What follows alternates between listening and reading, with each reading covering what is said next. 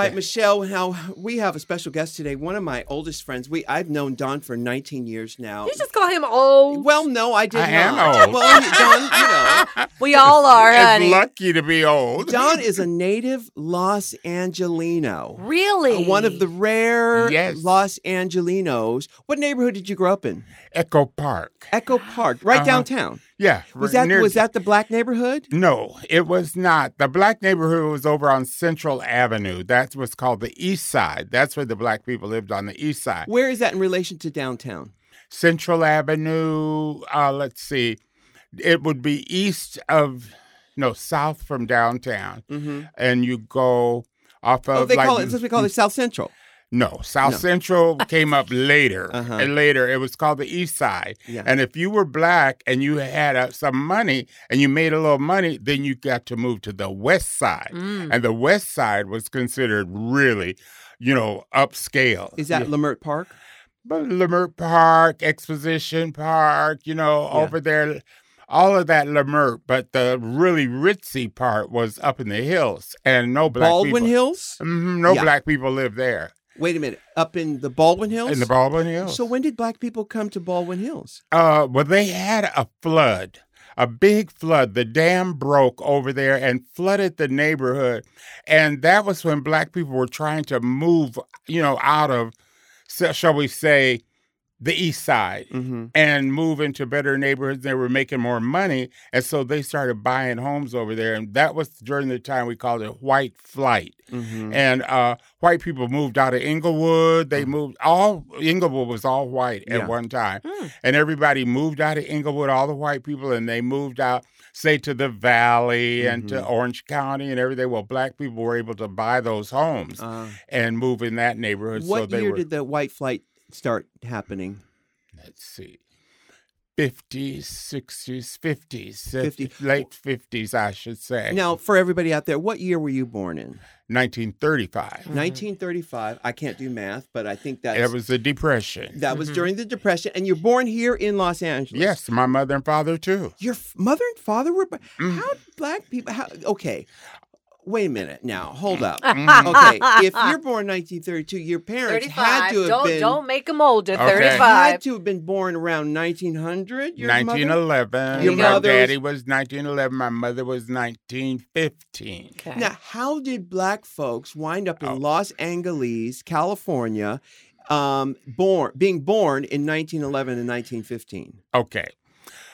Uh, my great gr- grandfather, his name was S.G. Norman, was a slave. Mm-hmm. And when the slaves were freed, actually, he wrote, they wrote an autobiography on my great grandfather, my uncle Tommy did. And they wrote this down, and he gave them the information that on June the 19th, Juneteenth. they mhm, were they came and told the slaves that they were free mhm, and so that's why they call it juneteenth in Mhm. texas mhm. They were thrown out with nothing but the clothes on his back in He's- Texas. in texas Mhm. and he came uh he fooled around down there in Texas, became a, a preacher and what have you, and raised chil- had children. Well, he decided that he was going to bring his children to Los Angeles, and he did. I Mhm. believe his wife died. and they Mhm. told me her name was Anne. She died, and he brought his kids to LA and he built houses for each one of them. He built a home for Uncle Tommy in Boyle Heights. Mhm, He built uh, two on Glassell Street and one on Council Street. mhm. And um, so he, all the kids moved, there, were born there. The the ones that weren't born in Texas were born in L.A. All my aunts and uncles were born in L.A. on Glassell Street. And, your uh, mother or your father? my now my mother's father was uh, in Alabama, uh, Anniston, Alabama, and he was uh, white, and he was uh, married my mother's mother, who had this long black hair, and her name was Elizabeth, and they got the money somehow or another. She owned property down there, and they sold the property. He told her, sell it, but don't tell the white people that we're buying it because they had to get out of there Right. because they wanted to have their kids. And the kids were coming out different colors. So Right.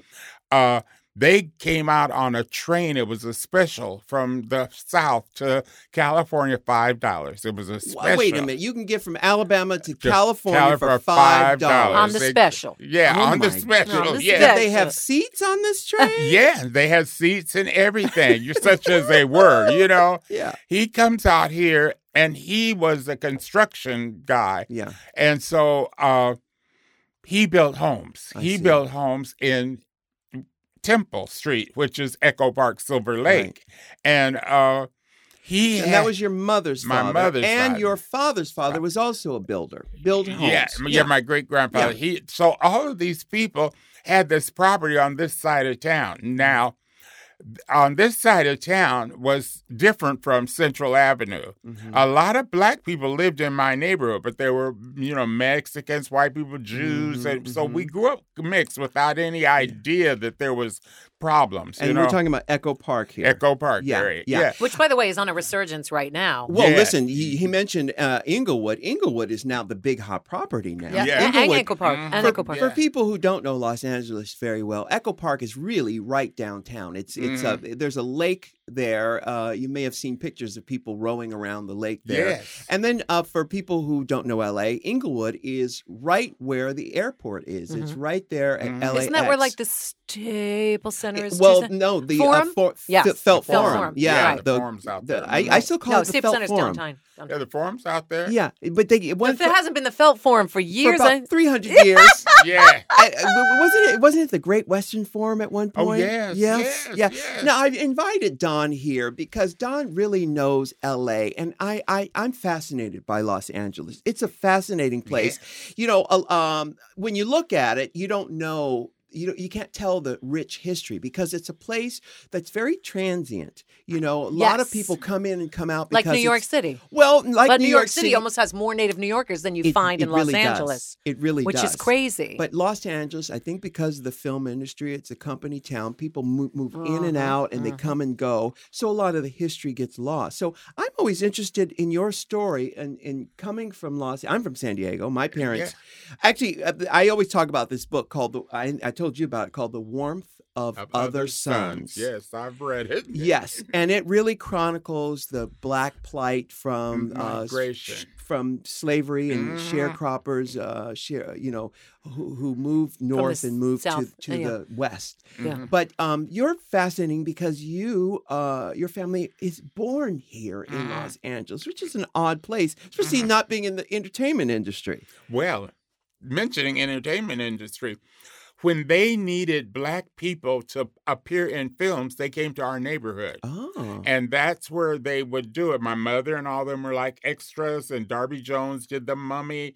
You know that man, Dooley Wilson, that plays. that- uh-huh. well, he lived across the street. Really? Mr. Wilson, Dooley Yeah. Wilson, he played that song in Casablanca. uh huh. And so, whenever they needed black people, they would come to the neighborhood and pick them up, take them out, put Negro number two makeup on Ooh, them, and it. throw Oh, water on their hair, Uh-huh. and then have them run through the jungles, which were oh my and, god, and and that's what this is the sad truth. yeah, Well, you yes, know, that's what they did. And It's a- so it was funny because we said, Oh, there goes so and so in the movie.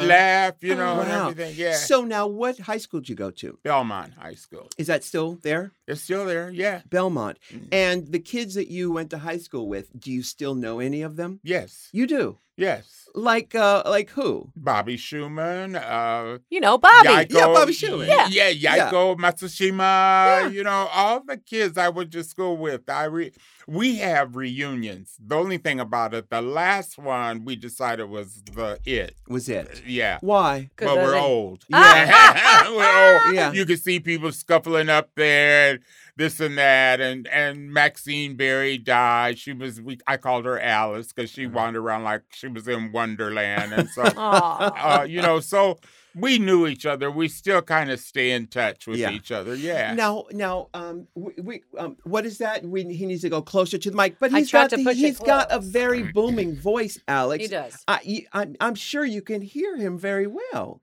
Um, audience at home, raise your hand if you can hear Don Norman very well. I hear Don. yeah, they can hear. Child, they can hear him very well. He's got a theater voice. Uh, now, Don, I want to. We're gonna. I'm sure we're gonna go to break, but before we go to break, I'm let you think about this. I want to know about the gay experience in Los Angeles. How old were you when you realized you were gay? I, you know, I didn't even know there was like a word for me. You know, I didn't realize there was a word for me. I knew that I was something, but, uh, you know, it wasn't like, you know, a word that was. And so we heard about gay. I remember me and Ronnie Badalamente, we and Warren, we went to school together. Warren? Warren Uh-huh, Young uh-huh. and Ronnie Badalamente, and we were gay. Yeah. And so as soon What as year we talking? fifties, uh, late fifties. Okay, we graduated 1955, 56. Yeah. Uh, we hit the gay bars. Wait, we there were gay they- bars. Yes. Okay, so were they like underground and nobody knew they were gay no, bars? they Were were right on the street. You Were could they? see them and everything. They weren't underground. so wait a minute. You graduated high school in 56, 54. in 54, Mhm. and you headed straight to the gay bars. Yes. yes. How did you, How did find, you find out, about, the gay bars? Well, okay. long ago, long ago at the beach, Santa Monica Beach, there was this place called the Inkwell. That I've was heard of that. the yeah. black people went to the Inkwell. Yeah. It was the grassy. There's a movie area- made about it called what The is Inkwell. it? But what what was it? A s- section of the beach? a beach? section of the beach Okay. that was grassy, and all the black people were there. That's and, where I'd be hanging out. Just yeah, FYI. Yeah. so next to this Inkwell Okay. was this gay section called Crystal Beach. And all the gay kids paraded and everything. And I could see them parading. In the 50s. Go back farther than that in the Oh, 40s, I saw them there. So I knew they existed. Plus, my mother and father had a few gay friends. So I knew this was there. So as soon as we got big enough, Warren had a car. Ronnie and me didn't. Mhm. And we headed for Hollywood Mm-hmm. and went to the bars. The House of Ivy. Oh, let me see. The Red Raven. Ooh, the oh. Red Raven. Oh, it was it. It Yeah. was the Oh, yes, bar. I mean, all the good looking people in LA were at this bar, and we called it the statue bar because everyone stood around like a Like statue. posing. Oh. Yes. It was too Where was the Red Raven? Do you know? on Melrose Melrose near and La? Brea, right? Melrose All- near La Brea. uh-huh. So, and then where was the other one you you mentioned? Uh, you said House of Ivy was on, I want to say Las Palmas between the Boulevard, Hollywood Boulevard, and Selma. Okay. Oh, yeah, I know where that I know where that is. Exactly. I wonder if It's near where one World of our is. buildings Yeah. used to be the Uh-huh, uh-huh. House of Ivy. And so, was it illegal? Were people being arrested for that? like the issues they had at Stonewall, did they exist at, at the? It was the same type of thing. The police would come in, and you could hear it. You know, the vice squad, vice squad, vice squad. And so it would pass through the bar quickly, and we'd all be cool. You know, straighten up. Yeah. Up. No, no flamboyant Yeah. behavior. Act just there. Yeah. and they could do whatever they wanted to do. They could grab anybody and just decide to take them out for lewd conduct. They Mhm. called it, Mm-hmm. and uh, so we stood there until they left, and then they would leave. But they would arrest us. We had a fabulous bar in Venice called the Carousel. And they would come in and close the lights and pull off the electricity and and and have a black Mariah out in front to get us. But we're not stupid. We're not going to get in that car, so we wouldn't. And then as soon as they left, we'd hook that thing back up and stay and keep on dancing. What's We- the Black Mariah? It's a um, she has a show in Las Vegas, No, no, no. what is it? A- a What is Black it? Mariah- It's is that a police Dodge? Wagon. like a paddy, paddy, paddy, paddy Paddy wagon. wagon. I Yeah, see. yeah. Yes. Yeah. Yeah. And so now um, we're going to go to break in just a minute here, but um, uh, we've got Don Norman. You, you're hot. Is that what, what you're saying? Water. Oh, we got to get some water. Yeah. We're going to take a break. We'll get Don some water. We'll be right back after this. You know, Michelle, you know who introduced me to Facetune was your friend. Which Leah. one? Leah. Oh, Leah. We were taking pictures. We were doing some Match television game. show, match game. And she said, Oh, no, hun. Uh, trust me. You got to get this Facetune. I've been addicted ever since. I told you about that before, Leah. I don't know why it didn't sink in. I, you know, you know what it was because I got to see it working in it. You told me about it, Yeah. but it didn't sink in until I actually got to see it at work. Uh-huh. It makes you look so good, and it doesn't look like obvious retouching Well, it can if you wanted to. if you want it to. But Leah face tuned your hands. I mean, she's ridiculous. But guess what? Facetune 2 is out now. What? Now, this is one that can make you the look sequel? Yes, bitch. It can make you full on look like a Monet painting. Oh, I oh I kind of dig that. Okay, and it's free to download. It's way better than the original Facetune. You're talking Monét X Change, right? Well, that too, but I Uh-huh. was talking about the actual art. Ah. Well, Monét X Change is an artist as well, but Yeah. artiste. Facetune 2 is out now. It's free to download, way better than the original Facetune. It has a lot more tools, and all the tools are more advanced. You can get much more realistic looking results really easily. Though subscribing and becoming a VIP is actually worth it. That's what I did. You get a ton more tools that make it worthwhile. Your face, your eyes, you get heal, you get auto, backdrop, relight, glitter, touch up. Oh my goodness. Those are just to name a few. Facetune helps you look like a star. We already know you guys are a star, but really makes you look like a star and will take your Instagram and social media to the next level. Right now, What's the Tea listeners can go to facetuneapp.com slash Ru on their iPhones to get Facetune 2 VIP for free for a month. Mm-hmm. Now, if you guys do it for free for a month, you're going to know why you're going to want to buy it. It's a limited time offer only for our listeners. That's facetuneapp.com slash RU for a free month. This will change your life. Michelle, I was just traveling. I went, I was in San Francisco, and I actually, whatever city I'm in, I, I go and see what's playing, just whether I go to the theater or not. Oh, checking the Today Checking Ticks. the Today yeah. Ticks app. Yeah. Well, we were in San Francisco, and I saw down in Redwood City they were playing uh, Saturday Night Fever, the musical. Uh, I didn't even know that was a thing. yeah, yeah. I missed it on Broadway. Yeah, it was on. Broadway. Uh, went down there, had a great time. Could not have been easier getting those TodayTix. It is a miracle, especially for people like us who love shows, who travel, Yep. who want to see a show, wants to see what's going on in, That's in a town. I love that app so much. Oh, me too. It changed my life. Yeah. I just used it in London. We went to go see again. Everybody's talking about Jamie. Uh huh. And we used it for that. You can discover over 80 musicals, comedies, dramas. That's just in New York alone. It's available, like I said, in London, Ru said San Francisco, Los Angeles, Washington, D.C., Chicago, Seattle, Philly. More cities coming soon, so stay tuned. They pioneered the mobile lotteries and mobile rush technology. All you do is you download Today Tix, T-I-X.com. Mhm. You go in, you look in your city, you change it, you know, the location at the top, and you see what's playing. So today Tix would like to offer you $15 off your first purchase with the code RU. So download the Today Tix app for free on iOS and Android. That's Today TIX, or visit todaytix.com to see what's playing this week and treat yourself to a show.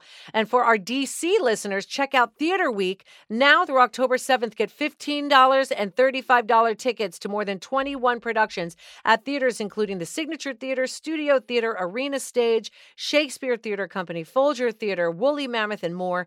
This year's titles include South Pacific, Sweeney Todd, The Comedy of Errors, Passion. Oh, I love Passion. DC premieres of Heisenberg and If I Forget. That's all going on right now on TodayTix. We are back with my friend Don Norman, who I've known for almost 20 years. Don is a native Angelino, Angelino. Knows all the stories, and uh, knows where all the bodies are buried. Truly. Now, we're talking about the gay scene in Los Angeles in the 50s. Now, it's uh, amazing to me. It is. ama- It's remarkable. And what what I was saying to Don was, I, as a New Yorker, as a New Jersey girl, I know about the stories and the plights and the things that happened in the Stonewall mm-hmm. uprising and everything mm-hmm. there.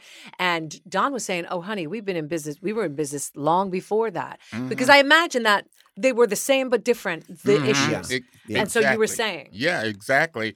Uh, when, you know, we knew they had bars back east. We hadn't been to them, but we knew they had them. We knew they were struggling the same way because the police were, I say, like Nazis. They were really like Nazis Mm. back in those days. In fact, that's what we called them a lot of times. And So we had to bear with them raiding us and all that stuff, and we'd fight back.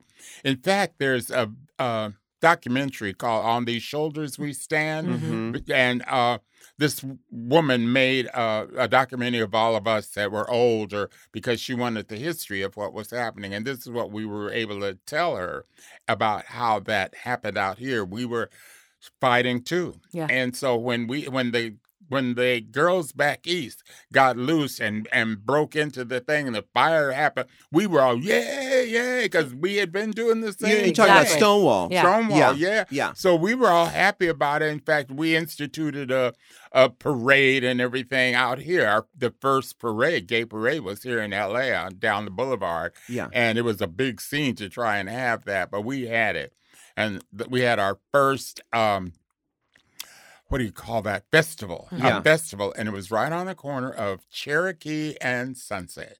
That was where we had a festival. They had the rides and everything, and gypsies telling fortunes, and and that was our first gay and lesbian festival in Los Angeles. Wow. That was in the when was that? In the seventies, seventies. and uh, so they were doing stuff back there, and so were we. And we we didn't want to feel excluded. You know, it was almost like, oh, they get all the credit. No, we were battling, and blood was shed out here too. Yeah. Yeah, You know, yeah. so we want to be, you know, like okay, we were together in this fight. It wasn't like separate. They were doing what they could do, and we were doing what we could do. That's really And- it. Yeah. Yeah. And San Francisco was was Yes. on it. Sure. And so this this documentary on these shoulders we stand is it specifically about the Los Angeles experience? Yes. Yeah. And where um that was that on PBS? That that I don't show? think no. It's only been shown privately. Oh. Glenne doesn't. Glenne McElhinney did it, and uh, I don't know where it is. But I've asked her, could I get a copy? But she says no because blah blah blah. There's some reason. Yeah. But we, it, it's been shown around. Like if you wanted to see it, you get in touch with her and she'll bring it out and show it. Huh. Uh. Yeah, because I was forgot about the um I didn't forget about it, but and it was in San Francisco. I was just checking. The Compton cafeteria riots also, those were in 66. So that was even before Stonewall. Mm-hmm. So that's what you were saying that you know, San Francisco, New York, LA, y'all were doing your thing. Yeah. Yes. Just separately. separately. Yeah. So right. no, 'cause- so we left off where you it was 1954. You guys graduated from high school, Yes. and you headed straight to the gay bars, the Red Raven, the House of Ivy. There was another one you mentioned? Oh, there was the house of the Vucaray. There the was, Vucare. Yes, the Vucaray. Oh, honey. Vuca The Very fancy. Yes, and this is all in Hollywood. This is all in Hollywood. All the gay bars were actually in Hollywood or downtown LA. yeah. The ones downtown LA were considered well, there was the what was that one? Or something like a piano.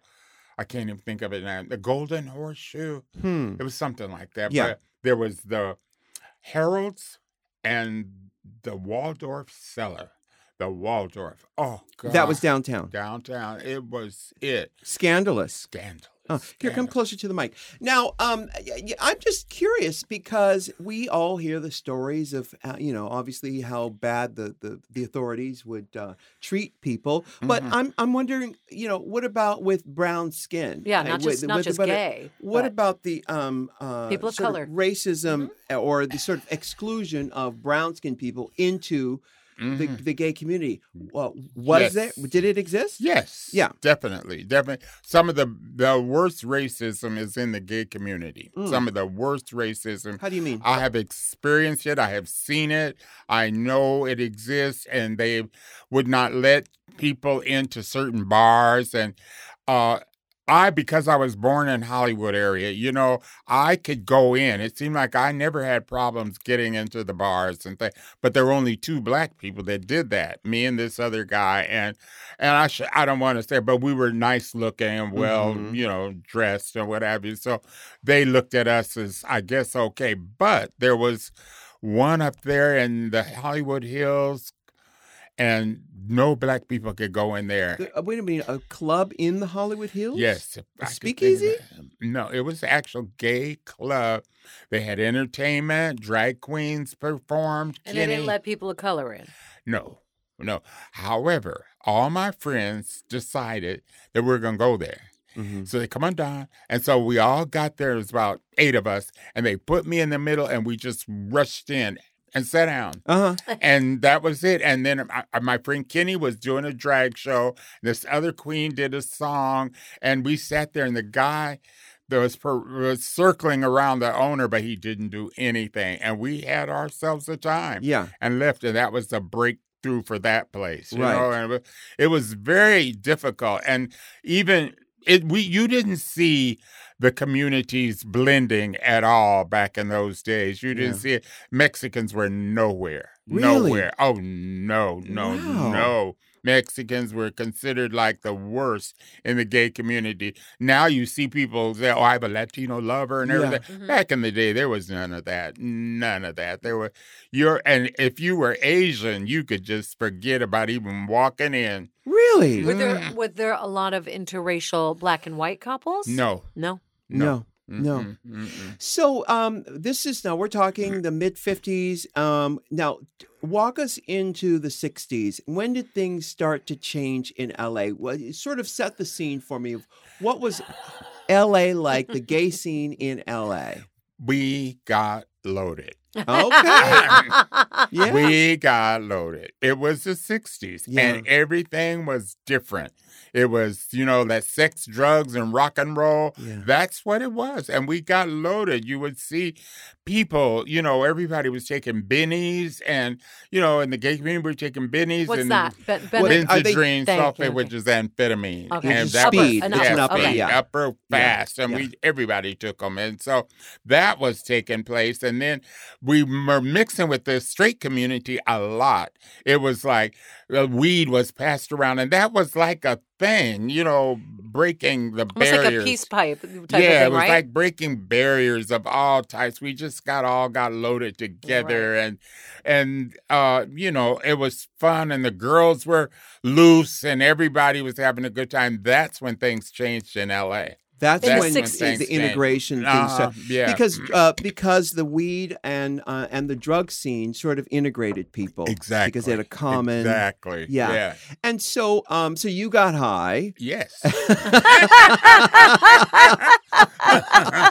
unabashedly high There you go. and you've and you've lived in Los Angeles the whole time. the whole time. You never Yeah. lived anywhere else. No, Did you ever think of moving away? No, No. no. Uh-uh. Yeah. I, you know, I mean, if you go in California, like the, you start at the Mexican border, you come up, there's just beautiful cities. San Oh, Diego is yes. gorgeous. Yeah. I mean, really gorgeous. You see it. Yeah. And going on up is lovely. You know, you go to Monterey, you go on up, Sure. then you get to the Bay Area. It's just gorgeous. It so is. you see, well, why would you go somewhere else? Yeah. Yeah. You know, Yeah. and Yeah. That's well, you know, it's part of the interesting you say that because being from San Diego, I'm born and raised. I could not wait to get out of there because I knew that the sort of Andy Warhol club life and the fame. I knew I couldn't just go directly to Hollywood. I had to go by way of New York. Yeah. So I wanted to get away because also even growing up here, I knew that San Diego, all of California, really is conservative Republican. Mhm. Now, you know, obviously in Hollywood, especially. especially Yeah. Hollywood, West Hollywood is very liberal. San Francisco, uh, very liberal, but out outside of the city, it's Nope. very You conservative. got all, especially where there's lots of money like that. yes, yes. So I needed. To, it's interesting that you you stayed. Now, um, you said you uh, had a party uh, in uh, the '60s. Uh, how good did it get? How bad did it get? Well, it was fun. it was fun at first. Yeah. It was a lot of fun partying and being out late at night. What I did you do for that. a living? What were you doing for money? I worked. I could get a job. I was very good. I could get a job pretty easily. And and in those days, you go take a test for the state or the city or something. They'd hire you right away because I'd get a high score. I wasn't stupid, you know. Mhm. So I could present well. However, the money was used to party Uh-huh. Yeah. and you can't do that long. you know, you just right. can't do it. So, selling a little drugs, you know, Mhm. selling a little drugs was able to keep yourself in a habit. And it, Pills or weed? I sold everything. Uh-huh. yeah, we were the bad Yes. girls. We Uh-huh. were Yes. the ones that sold dope, and and so and then naturally selling it, we got hooked. Sure. I got hooked Yeah. on on heroin. You know, they came up with DP, DC, PCP, PCP, and yeah. DMT and all these things. So and LSD came Yeah. along, and that was a mind blower. What were Red Devils?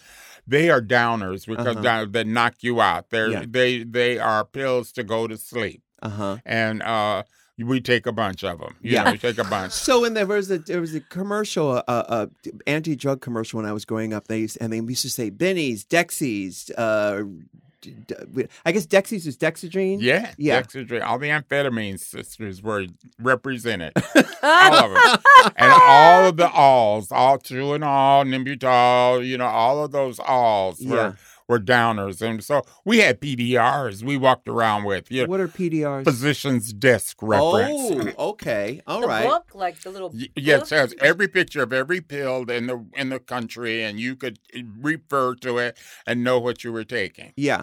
And so now, were you now the kids that you went to high school with, or your, or your brothers and sisters, were you just the sort of outcast who who was willing to go hang with white folks, or were uh, there other black people in the scene at this time? Um, I was willing to run around with anybody. Yeah. I was like that because you know you. I grew up like that. If in my school it was everybody, so I didn't have any uh, problems. I had no problem. Plus, you can't say anything about when you got a white grandfather living on the next street. There's nothing Right. much you could say Yeah, about true. that. You Yeah. know. Well, I, I only ask that because you know, uh, coming from San Diego, I, I was always the only black person in every crowd that I was ever around. It was, and I, I couldn't understand why the other black kids from my neighborhood didn't want to go do things. You know, Yeah. it was interesting to me that. Yeah. Well, Yeah. that's why I was too. I was the same way, you know, like the black kids would run around with the black kids, but I'd run around with everybody. And yes, I was one of the only ones yeah, in Hollywood. Yeah. Uh, me and this other guy, he was really cute. He looked like Harry Belafonte. Oh my Mm. goodness. yeah, we both were drunk. So Yeah, and was he was he gay? yeah, yeah, Yeah. We was at the gay bars, you know, he would be there, but him and I were the only gay black guys in the bars at all. Mhm. You just So when did it start coming? Uh, did, was it the seventies when you started seeing, or eighties even, uh, more people of color starting to come on the scene in the gay bars? I would say after the epidemic. Mm-hmm. When the epidemic happened, there So seemed to be yeah. something happened. Mm-hmm. It was more, well, they could no longer, well, I don't want to get into that, but uh, APLA and them were very white, and they did not help anybody that was of color. Mm. And that was dreadful Yeah. because then we were marching, and then we started marching, and we marched against them. And we did this march for, anyway, and to give money to the Minority AIDS Project and Bienestar. And so uh, APLA looked bad, and so they instituted their program for people of color. And but it was a fight. It was uh, something to make them do that. But that's when it began to blend together Yeah. more. Yeah. That's when the community began to blend. When you fought for it, Yeah. Mhm.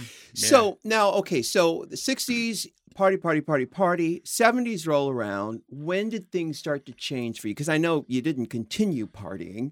What uh, what changed for you in the '70s? Well, uh, I stopped getting loaded Mhm. in the end of the 70s. I had something Why? miracu- miraculous happen to me.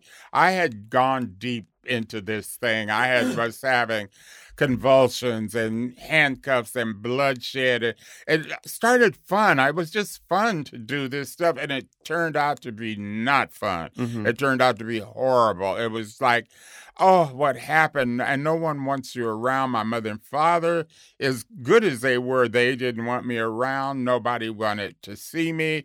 I felt bad. I wound up drinking wine in Skid Row. Mhm. Mm. And that was like horrible, but um, something miraculous happened. I got turned on to some people that told me the truth. Mhm. They said what was wrong with me, and I listened to them and I followed what they said. And so, therefore, I got sober. Mhm. And as a result of getting sober, my life opened up again. It became beautiful once again. But during that time, it was very horrible. It was horrible. The dregs of yeah, life. Yes, it was fun. You start off fun. You know, you think, oh, this is fun. Pop your fingers, stay out late at night. Well, after a while, you are just, if you could make it out of the alley, it was good, you know? And, Yeah. and you just were a disgrace, Yeah. a disgrace. And so then when I got sober, then I was able to not be a disgrace anymore in my family, and I was able to provide things. I was there for my father dying. I was there for my mother. I took her all the way to out of here, and it was beautiful. Yeah. And so I have been sober for quite some time now uh, as a result of that miracle that happened in 79. So I was able to be a present for the 80s. I was able to be present for the 80s. And the 80s An were important time. Yes, Yeah. it was pretty rough. It Yeah. was pretty rough. I think we were what you would call it um traumatized. Yes, We were absolutely. traumatized. And so, uh, even though we're traumatized, you got to march anyway. You Yeah. got to make fight. it anyway. And if it's not, you aren't uh, uh, affected personally. You have friends that are, and you must be on duty. And that's what we did. We Yeah. were on duty, and that's what we did in L.A. And we instituted a lot of things that they copied in other parts of the country. You Wow. know, you Wow. know, they, So when when you got sober, did you ever relapse, or was that the end of the road? that was it. I never relapsed again. Had I- you tried to, to get sober before that? No, I didn't even know that you could. Yeah. I didn't even know you could get sober. I had no idea. Did you know that you were in the throes of addiction? Yeah, yeah. I knew that when they told me they when these people told me the truth, they said, "You know, you're an alcoholic," and I, "Mm, yeah, I, that's true. And these were people in Skid Row? no, open- these were people Okay. that were in uh, in the know. Gotcha. They knew. Gotcha. They knew. I gotcha. friends. I gotcha. Yeah, they, yeah, and Yeah. they they told me and they gathered me up and they took care of me. They made sure I was okay, and I was glad. What a I was so huh? glad. Yeah. Yeah. wow. It was so good. At that point in hindsight, where when did you actually when did you your brain become clear? At what at, Later. it takes a while for your brain to become clear because you've lived in paranoia and anger and disgrace and all that. And you've got to do some work. You have Yeah. to do some work. You got to address these things that have uh, caused problems in your life. You got to look at them. You got to, and you got to continue to look at them. It's not like you get over it forever. Right. You got to continue to check yourself and see whether or not you're moving in the right direction or if you're just stuck.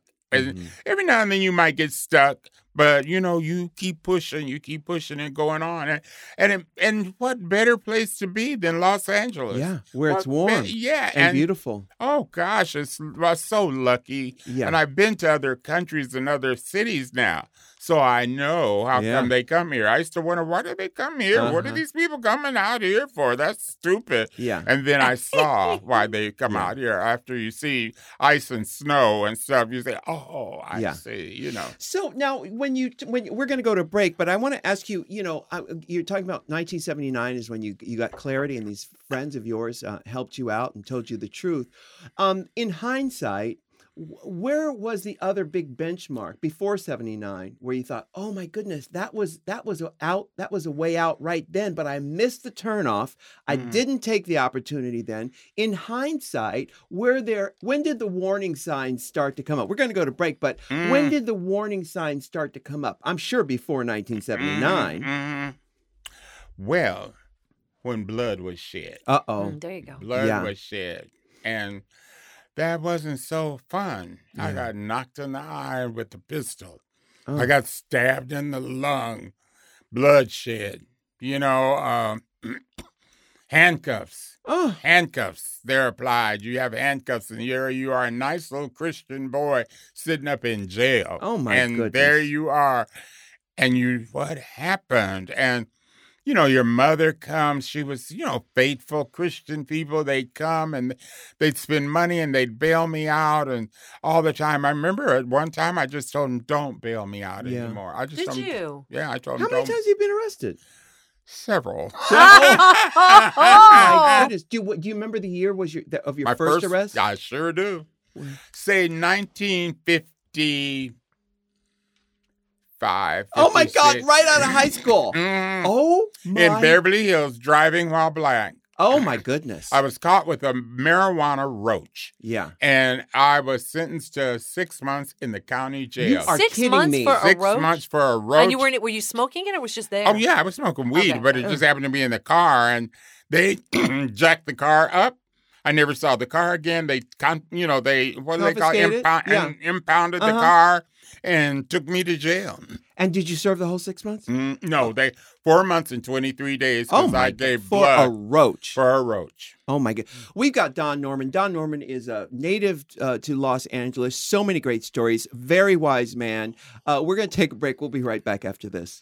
Girl, I love me those great sneakers. I they're, they're just so fashionable and fun. And On top of it, they're from Brooklyn. Not only are they from Brooklyn, and they're but the thing is about them, they're really well made. They're really well made. So they look stylish. They have incredible animal prints. They have ones that are white. You know how Gucci does the side stripes, Uh-huh. but these are kind of like different colors. Yeah, I got those, and I got the animal print ones. Yeah, the animal, the leopard ones are insane, you guys. Greats is Brooklyn's first sneaker company. They offer men's and women's styles.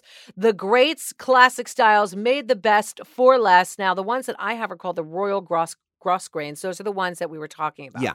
And those are fantastic. They have a lace up and a Wooster slip on. Um, a lot of people are really into the slip ons these days. Really? That's all the rage right now. I mean, it goes back in the day to like Vans and you know the Sure. slip-ons. Yeah. But now in fashion, like the high-end designers are all doing slip-ons where the backs collapse. Yeah, yeah, yeah, yeah. And you yeah. can just slip your feet into them. Oh, I think I have to order some of those then. Yeah, they are amazing, you guys. The slip-ons. Greats are fantastic, and you, our listeners, can save 15% on your first purchase with our offer code RU. That's greats, G R E A T S dot com. Promo code RU, and you get 15% off. We've got Don Norman. He's telling stories of uh, his life here in Los Angeles. It's an interesting story. Don was born in 1935. And we've known each other for about 19 years. And uh, uh, actually, yeah, 19 years. And, uh, you know, uh, I've always been intrigued by your story here in Los Angeles. I'm always intrigued by uh, Black folks native to Los Angeles. And you're telling us that your mother and father are from here. Mhm. You you said earlier that your first arrest was in 1955, 55. right out of high school. Yeah. In Beverly Hills. Uh-huh. And then uh, you went on to rack up a few more charges Yes, Just a few. over the years. and felonies. Fell. Oh my goodness. Felonies. They called So- them felonies in so, those days. So you pulling stunts and uh, some schemes. Well, they just get you. You have to move fast. And, so, You do gotta move fast, yeah, you baby. move fast. then so uh, you know, I used a lot of speed. Okay. You know, and and Well, move you were fast. moving fast. Yeah. Sure, And yeah. try to stay ahead of the police, one step ahead of the police, and you learn all the games and everything you do and how you could get them. And they would say, Those are marks on your arm from shooting. Oh And you say those are old marks. There was distinction between old marks Yeah. and new marks. yeah. And you would say they're old marks, and the police said they're new marks. yeah. But you could get them for old marks, because they couldn't tell. Well, then they invented this flashlight with a magnifying glass on it that they could look at your arms and see whether Oh. they were new, and it would look like a little volcano there. And you Yeah. say, "Oh, Oh, you dear. told them it's old marks." They said, "Doesn't look old marks," and Yeah. then you go to Mm. jail for marks. There oh was a dear. there was a, a charge called internal possession. Oh, where you had the drugs in your in, system. In your system, they had a, a charge for internal possession. Oh my goodness! Now, Don. Okay, so we, we're we're we're chronicling your story here, and I'm just wondering. Um, now, you said it. The the partying turned into more partying, and on and on. At what point did it? What was the turning point, though? Not not when you got sober, but at what point was it just not fun and games anymore? It was like I've got to get these drugs. You know, Yeah, it. You don't know. you don't know. You don't know that you're gonna be hooked. Yeah. You don't know. You figure they lied to you Mm. because they lied and said marijuana is this thing. They had this movie called Reefer Madness. A reefer madness. Yeah. And so they showed us that, and we knew it wasn't what they were, you know, showing us. It was nothing like that. You smoked a little weed, you laughed, and you had the munchies and Yeah. that. Well, they're saying this, so naturally you don't believe any other thing they say about any other drug, you Yeah. know? And you, I guess you just take a chance. And so I started using other drugs. Well, heroin is one that will That's a hook you. turning point. That Yeah. is a turning point. What what what what year do you was that? Did that start? God, I- 60s? a 70s. Uh, In the late- 70s. late And was Yeah. it a very plentiful drug back then? It was easy to get. Yeah, yeah. It was easy, cheap, Yeah. cheap, It cheap. still is, isn't it? S- I, don't know. I don't know I don't either. But what I'm hearing though is that the last 10 years of this Mm-hmm. odyssey was probably when you should have stopped probably 10 years before. Yeah, you so sh- 69. Yeah, when you saw what it did, when you saw what happened, what would happen is you would stop cold turkey, we called it, because you got arrested. Well, there you are in jail, kicking in jail. Mm. And It's horrible. That's Trying to why kick the- the drugs, yeah. yeah. right on the freeway. The freeway is right there, and then that's where you you are sleeping is on the freeway. Sometimes the guys would be take pity. Those that had done it would let you kick in the cell. They would put you under the bunk, the bottom bunk, and you could kick there, and you kick for three days, and then you were okay and everything. Well, then you know this thing is like that, but then you do it again. You get out and do it again. Yeah, you do it again, and then finally it gets to the point. I remember when I said, "I'm not shooting no more. That Mhm. I am not shooting." Even when people would offer it to me or I could get it, I just didn't want to do it. Yeah. Every now and then I'd do it, but I didn't want to do it. But I think that was it. And then you don't realize what wine can do. You don't realize that Mhm. wine can really you kick up. your Yeah. ass. Yeah, it can kick your ass. And Mm. you have stuff called uh, ripple diarrhea, you know, and that's horrible. Mm. You're on a public transportation, and there you have diarrhea right there. Oh my goodness. All you can do is try to tighten your ass and Yeah. act like it wasn't you, Yeah. and and tip off the bus and get back to the flop house you were staying at, and oh, oh, just take your pants off. It's My God, that's horrible. Now, listen, okay, Don. So it's been many years that you've been sober, and in hindsight, when you look back on those early years, what was that about? Why would a human being go to those extremes? And specifically, you. What was the issue with you? Was it being gay? Was it being black? What was the big issue that made you want to get lost? I am. I think my story is a little different. Mm. I thought that people out in the world laughing and popping their fingers and the lights are going, they had Dinah Washington's on the boulevard, Billie Holiday's there, Chet Baker. All that was romantic to me. That just called to me. Mm. Men were there, and that called to me. Well, part of going along with that is getting high Yeah. getting high. And that's what I think got me. My desire to be loose and out in the streets got me. Yeah. That's what got me. Yeah. Now, uh, the fact that I was black and everything, it had something to do with it. Also, I was raised very strict. hmm Very strict. My mother and father were extremely strict. You know, back in the days, they could hit you. hmm You know, they could just hit you, so they would. And you were in danger of being hit. Well, I wanted to be grown and I didn't want to get hit anymore. So I'm going to do what I want to do. Deadly decision. Yeah. Deadly decision. Yeah. They were trying to do something to do, but I'm rebelling. I was very rebellious. Mhm. And that's what I think got me in trouble was that rebellious attitude that I'm going to do what I want to do and nobody's going to tell me what to do Yeah. and it get, takes you to shit. yeah. Mm. It takes you to the last thing. So my thing now is to try to cooperate Yeah. with the universe and, Yeah. and and see what I can do here to make my life here easier. And if I can help anybody else, good. Right. Right. Good. You know, you talk about the seduction of the the not the jazz age, but the second jazz age of uh, the '50s jazz artists like Chet Baker and Mm. uh, Dinah Washington. So fabulous, and there is a romanticized Mm. uh, co- idea of of what they were doing, and it's fabulous. I was in love with Chet Yeah. Baker. Oh my God! Does it get any better? Than, I don't think oh, it does. Oh God! And I was sitting there right here on the boulevard, and I think it was called Jazz City, and he had the horn blowing it right in my mm. ear. Oh, There's Chet Baker. Oh God! You Well, know, I- and it didn't turn out so well for him either. no, Oh, it well. I'm copying him, Yeah. and hey, look what happened to him. And, Yeah. you know, You know, it's just interesting. How do you find that sort of fun, that joy, without putting a needle in your arm or smoking something or doing something? I- I've, I've learned how to do it, but I don't think you could. It's very difficult to try to teach a young person how to do it. I guess by example, you know. Mhm, Uh, mhm. you've been to my house and we Yeah. have game nights and things like that. I don't know.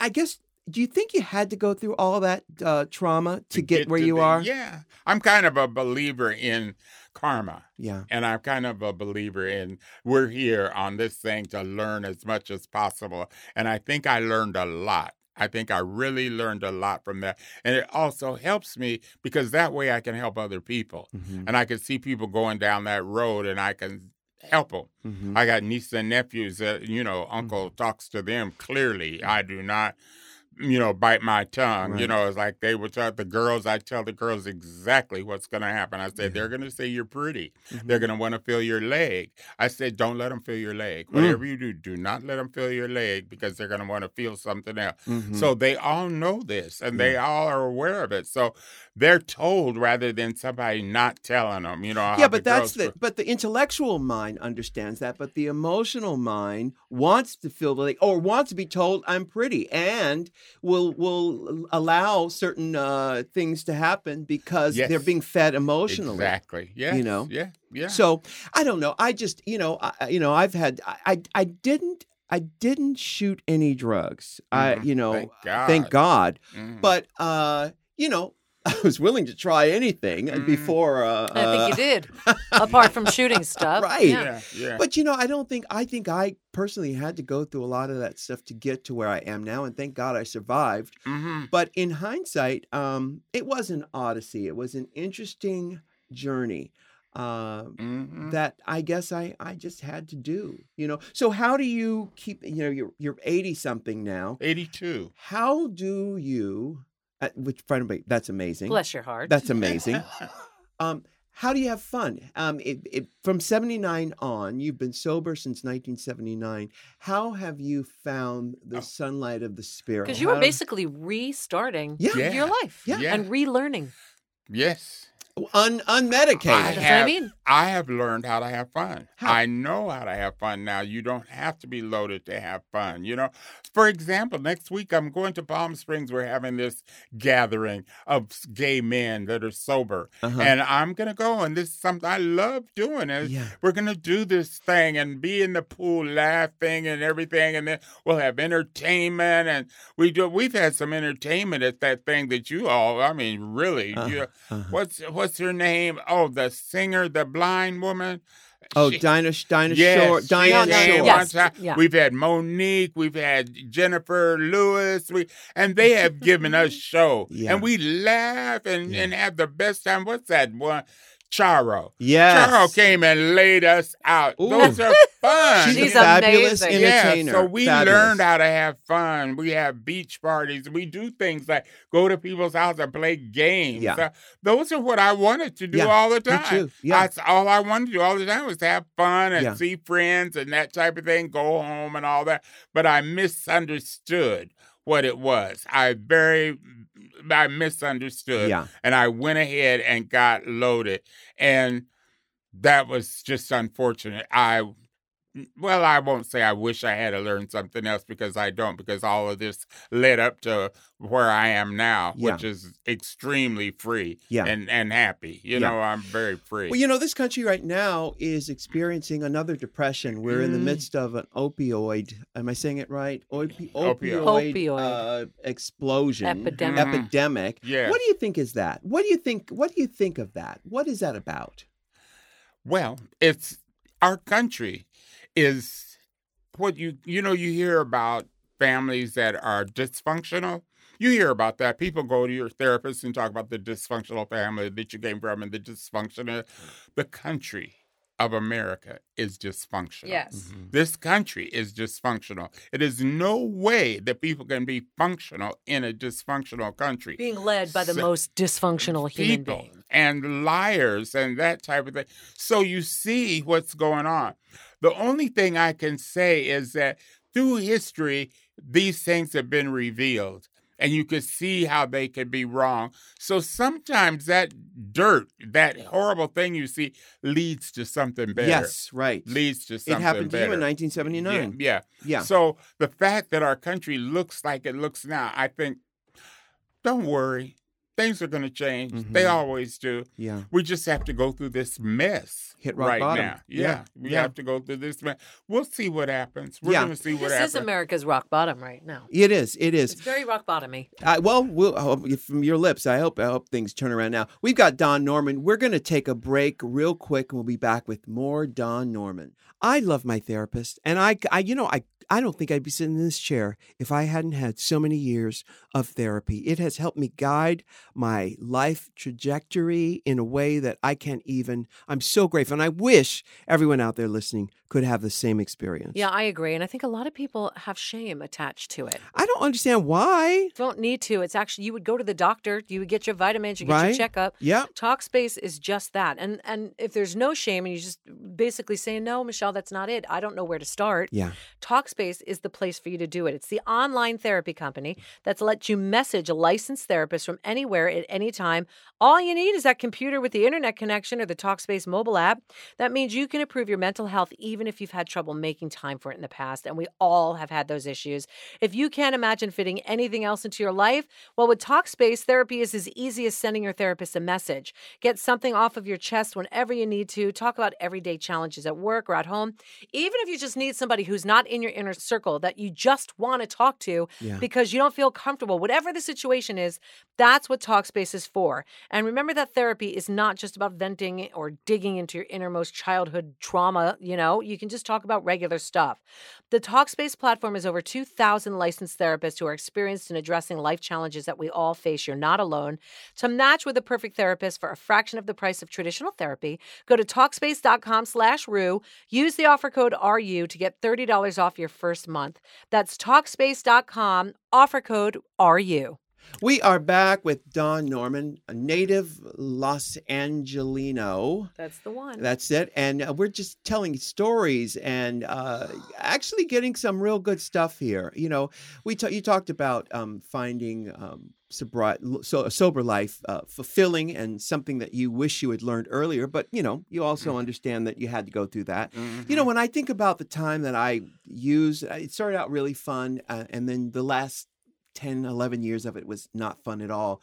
But I look back and I realized too that I didn't have the tools to process what I was feeling. I always had big feelings, a lot of Uh, emotions, a lot of feelings. I didn't know what to do with them. That was Mhm. the closest I could get to doing something with it. And actually, even being around other people, because I, I, I I'm kind of uh, an introvert. So being able to smoke a little weed got me out and about with people. And so when I think about America and this opioid crisis, I think Mhm. is does America not know how to what to do with its feelings or how to process the feelings?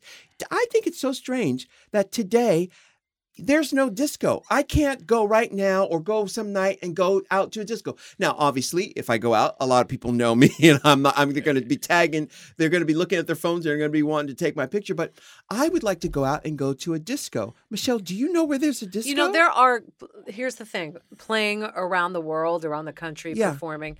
Those discos, like we know them, Yeah. our heyday, Yeah. Mhm. they don't exist anymore, really. They have bars Uh-huh. and they have, you know, places to go like that. And maybe they'll have a little dance floor. Yeah. But for the most part, they're there. They're just not what we remember them as. Yeah. Uh-uh. Yeah. Some of them have, it's have very like telling. I It think is. very I went to a place in DC years ago, uh, five years ago, six years ago, where they had three floors. Um, and I never stay after after my gig. Yeah. I ended up going up to the hip hop, the old school hip hop floor, and I danced until four in You the kidding. morning. Were you soaking wet? I danced dripping. Uh-huh. I didn't care about black tears down my Yeah. face. Uh-huh. Didn't care because that was what we grew up yes. on. Yes. Yes. We went to Yeah. dance. Yeah, Yeah. we went to do other Dance, stuff, pick up, do you know, dancing, but we went yeah. to dance, and it's it's so hard and to I got to tell you, there is a spiritual aspect of dancing in a disco with the lights and this tribal Yes. spiritual. The Holy Spirit comes in there, Yes. and I think the fact Yes. that we don't have that is Yes. very telling. Very of telling. What the what we're missing And what in we've this world, and what we become, and what we need. I think we can start a revolution th- through dance. And I think that. Part of this uh, crisis that we're going through in this country can be solved through this spiritual practice of dancing. Now, I Mhm. talk about spiritual practice all the time. Do you have a spiritual? You became a Buddhist at one point. Well, I still do uh, follow the Buddhist uh, tradition. I also follow the Hindu Yeah. tradition. I follow the Christian tradition because I believe that the spirit is inclusive. Yeah. It is the whole spirit. I think that's why they call it the Holy Spirit. Yeah. And the spirit is what moves. It's the vibrations of the universe. It's a power that exists in the universe. And I'm one of the people that believes you just tap into this power. If you can tap into this power, you're going to be okay. Yeah. But the idea is learning how to tap into that power. There you go. How did you learn how to tap into that power? Practice. Practice. Practice. Yeah, Yeah. I have to practice. I have to practice. I have to still keep up with it. I got to make sure that, okay, is this moving in the right direction? Yes. And I can feel it now. I Mhm. can tell now. It's something intuitive. Yeah. You begin to feel it intuitively, but you really have to practice it. And one of the best ways to do it is to help other people. Uh oh. Here you go. That is the secret That's of the this secret. thing. The Is to help other people. If you don't help other people, you can forget your spiritual practice. yeah. You can just forget it. That is the secret of everything. Yeah. And when you see these pastors with airplanes and churches that have all these things, and you think, well, they should give that money to people that are homeless and everything. So you know they're not into the correct Yeah. practice. They are the dysfunctional that help keep the country dysfunctional. Yes. Mm-hmm. And so all we could do is to continue to try to help and join those people that are trying to help people. You Yeah, know, yeah. you can't do that much, but technically it doesn't matter. Yeah. Whatever you can do, whatever you can do in your way. And that's kind of like, it's almost like when Jesus told that lady, she was just some old lady. She had no money and everything. And so she, they were collecting money and she put in two mites, they called her. She put in two mites and they all laughed at her and made mock and everything. And Jesus said she put in more than everybody. There Mm. you go. She put in more than everybody because she put in what she had, the Yeah. last she had. I thought, that's right. Yeah. Give it everything. Give it the last you have. So the key to happiness is being of service Yes. to humankind. To human beings, other Yes. human beings. yeah. Yeah. and you can do that in any way. so way. many In- ways. yes, Yes. So many ways you could do it. Yeah. Yeah. And the gay community needs to learn how to do that more. Now that's an interesting question because you know um, how have the gay children changed since you became aware of the gay children? How has it changed? Obviously, in the fifties when you were going out to the club, um, you know it was it was different Segregation. segregation Yeah. and stuff. Mhm. Do you do, what do you what do you think? What are your thoughts on on the today's gay children? Uh, I hope and pray that they uh, are learning and doing. We did learn a lot. We did learn a lot back when the uh, the the terrible situation that happened in our community. The lesbians stepped up. The Mhm. lesbians stepped up and they set an example of what to do. And it wasn't about them. It was about taking care of us, you Mhm, know? mhm. And so I saw that, and they're still doing that. They are, you know, they're building more gay buildings. They're starting a whole new thing, and that's what I see the gay community doing, growing as a as people Mhm. that help other people that are not downgrading.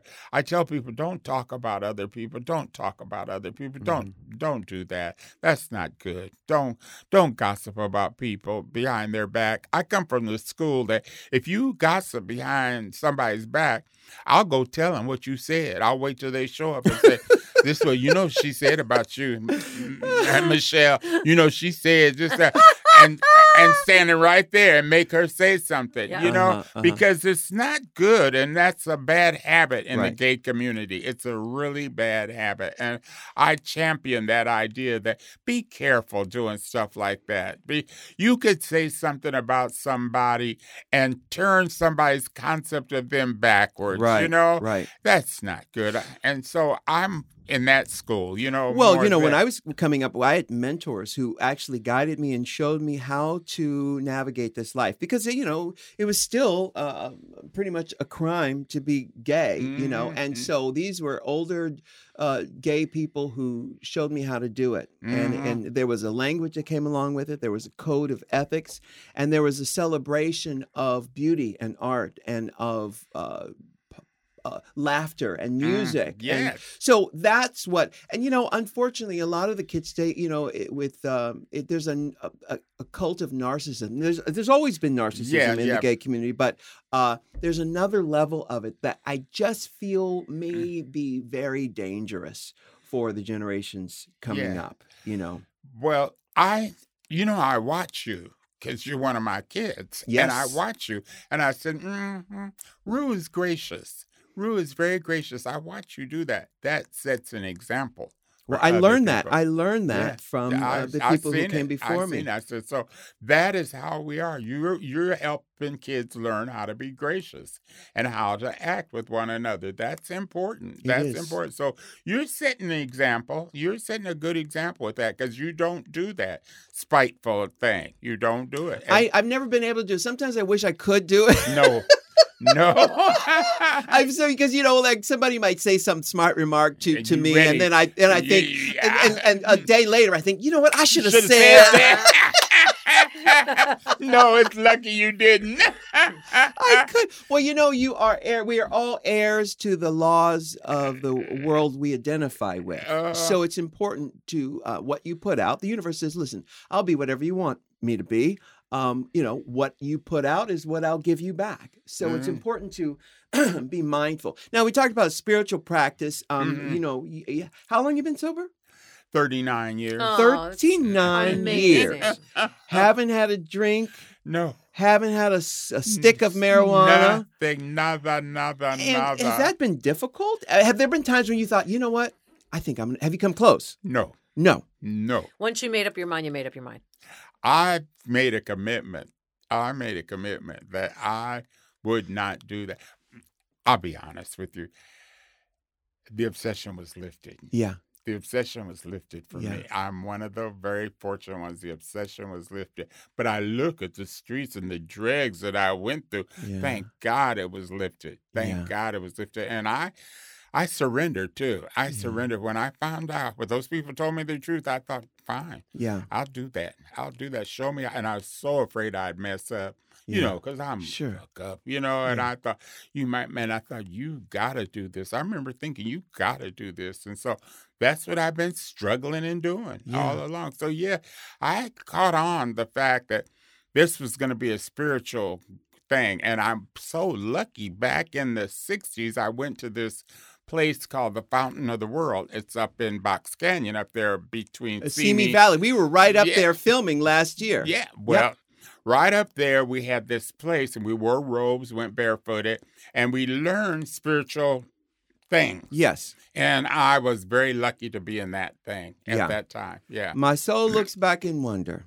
how I got over. And here you are, a living witness Truly. today. Yeah. So what do you want to do? You're 82 years old. Now, listen, you you you named He wants to go to Palm Springs and have a good time. is what he wants to do. Now, of course, the, the boys that you went to the bar with um, uh, from the neighborhood, they're probably no longer with us. There's yeah, gone. Yeah. Yeah. How do you how do you reconcile that? How what where does that live inside of your consciousness where a lot of the people who you knew are no longer with us and you're still here? How do what t- walk me through that that Mm-hmm. conversation you have with yourself? Well, I know to get old. I know about getting old because I had aunts and uncles and mother and all these people got old in front of me. So I knew you got old and I knew this way to act when you got old. And so I was ready for being old and I knew people died.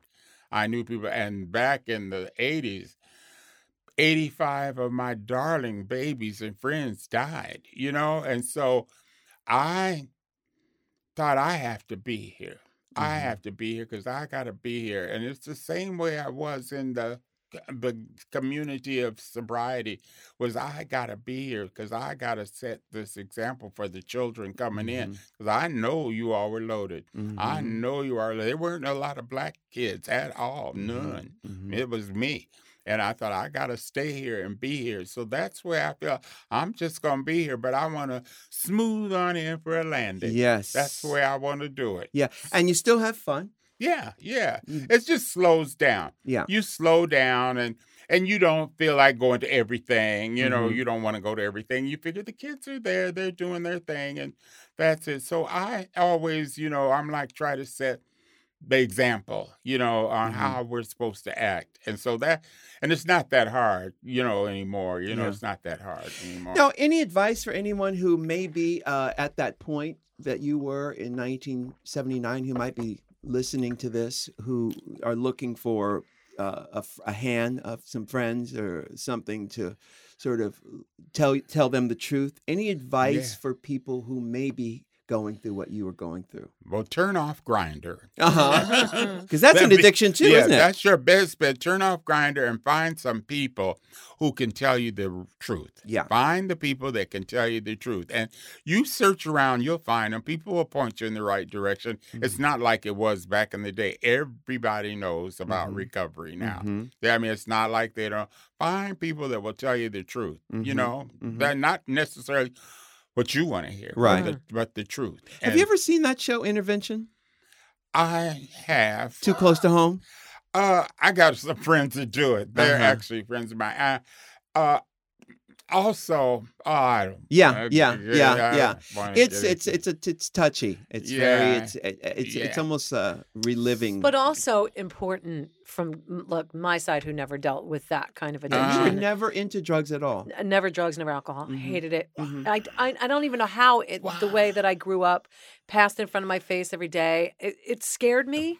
I know. Yeah. And the thought of not not um, being in control freaked me out. So yeah. I have other issues. Food was an issue, you yeah, know. yeah, I have other issues, but I never ever even tried a drug And apart from something. Uh. it's just not my thing. Yeah. Yes, But yeah. but for people who do watch that show, who like me, who've never, it's important for that to be out there because I you see. see, Oh, really okay. what could happen, and sometimes Yes.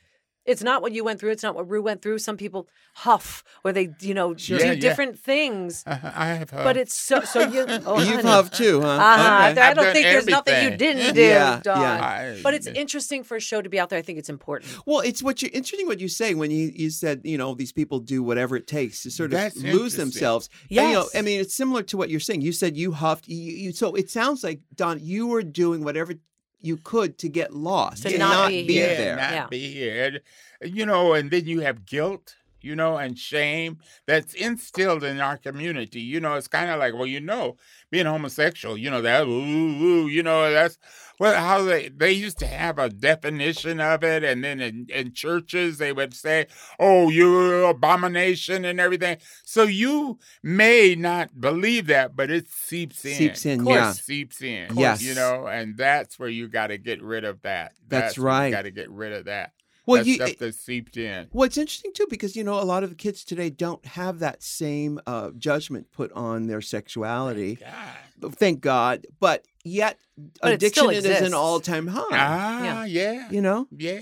So is it the human need to just want to be uh, get out of this moment because you see the cell phones and everything, people walking down the street, people Yeah. driving, not wanting to be in this moment Yeah, right here. yeah, so it's something in the human psyche to where we don't Yes. want to be here. Yes. and and how you know and then how do you make someone want to be here because you know uh it like you said it takes practice because sometimes being here it's boring it's uh it's not fun it's painful Mhm. you have to feel your feelings and if you don't know what to do with those feelings uh Mhm. you you're in deep Yeah. shit You also mentioned earlier you have to do the work, and Mhm. it's like a a great thing to compare it to is like when somebody very big gets weight loss surgery. Right. gastric bypass or Yeah. whatever, and then a lot of times they gain it back a couple years later. It. Why? Because they're not doing the mental work Yeah. needed. Yes, you can take care of the physical. You can quit drugs and alcohol, but if you don't do the mental work that comes with it, Uh-huh. spiritual work that comes with it,